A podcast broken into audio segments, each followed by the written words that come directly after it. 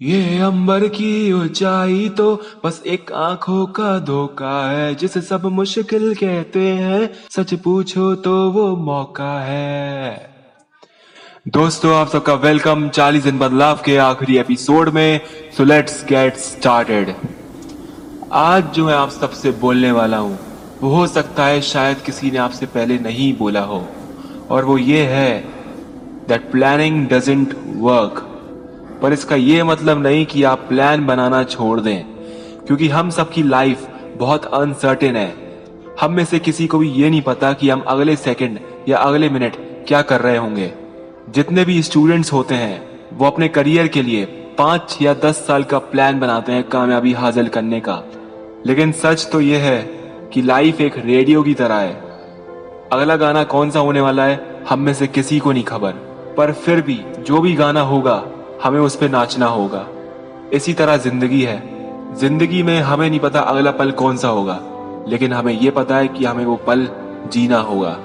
पर कुछ लोग जो प्लान बनाते हैं, किसी कारण अपने गोल तक नहीं पहुँच पाते हैं। वो लोग अक्सर टूट जाते हैं और मैदान छोड़कर चले जाते हैं। तो मैं उन सबसे ये कहना चाहता हूँ कि दोस्तों planning doesn't work and life is very uncertain so you be uncertain with life धप्पा कर दो लाइफ को अपने अनएक्सपेक्टेड एक्शन से, अपने अनएक्सपेक्टेड बिहेवियर से।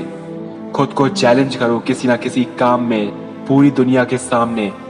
और फिर अपना काम करो ईमानदारी के साथ, बिना किसी की फ़िक्र किए।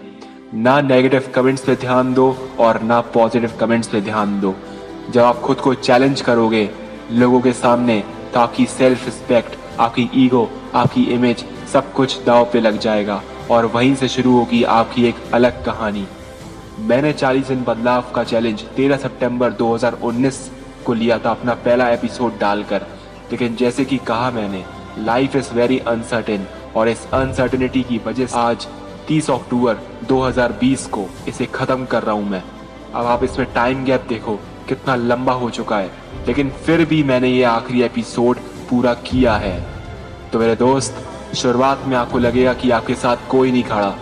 लेकिन जब आखिरी पड़ाव पे पहुंचोगे तो आपको लगेगा आई एम इनफ और आखिरी में, जीतने वाले कुछ खास काम नहीं करते। वो बस पीछे नहीं हटते।